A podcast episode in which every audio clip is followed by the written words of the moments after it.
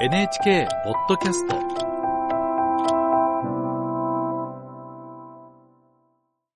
今、国内外で注目されている雑穀についてです。国際部の大石真由記者に聞きます。大石さん、おはようございます。おはようございます。雑穀といえば、日本では健康志向の高まりとともに、まあおにぎりや定食のご飯で見かけることも増えたような気もしますけれども、外国でも人気があるんですか？はい。冷えや泡、きびなどに代表される雑穀ですが、日本国内で流通されているほとんどが実は外国産なんです。その半数以上を占めるのがインドです。インドは雑穀の生産が盛んで世界最大の産地です。そうなんですね。インドでは雑穀はどのように食べられているんでしょうか？もともと食べられてはいたのですが、最近は消費の拡大を狙った取り組みが進められていて、雑穀専門を銘打ったレストランも登場しています。取材したレストランでは、平たいパンのようなチャパティや、スパイスが効いたジャガイモなどを包んだ揚げ物、サモサといった小麦を使った定番のインド料理の生地を雑穀を混ぜて作っていました。店内にはカレーを小麦でできたナンや米ではなく、雑穀や雑穀でできた生地で食べている人もいて、健康的で美味しいと話していました。うん。専門のレストランもあるっていうのは人気の高さを伺わせますよね。それだけこう注目されているというのはどうしてなんでしょうか？背景にあるのは気候変動です。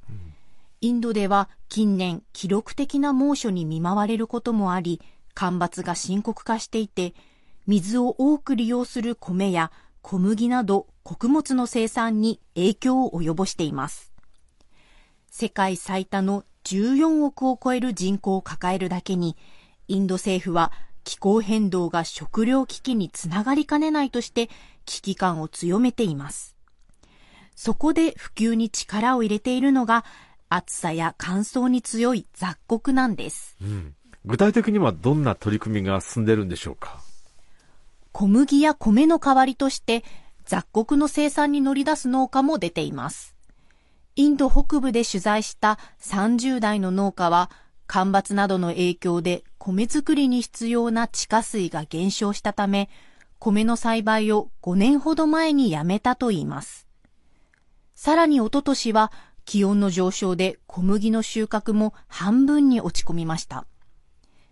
生産を始めた雑穀は少ない水でもよく育ち、当初と比べて今では栽培面積を10倍以上に増やしました。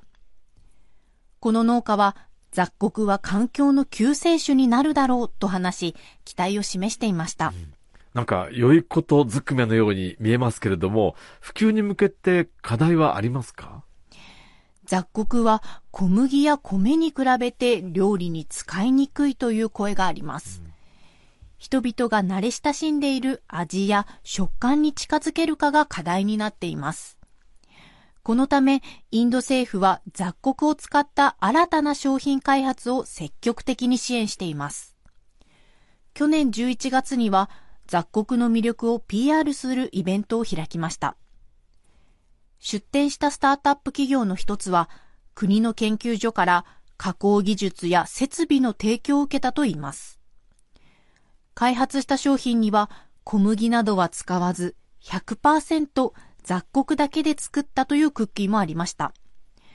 私もいただいてみましたが、しっとりしていて普段食べることが多い小麦で作られたクッキーとあまり変わらないと感じました。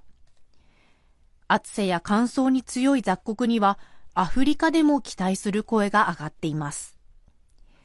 雑穀が世界で新たな食の柱となるか、インドの取り組みに目が離せません。はい。国際部の大石真由記者に聞きました。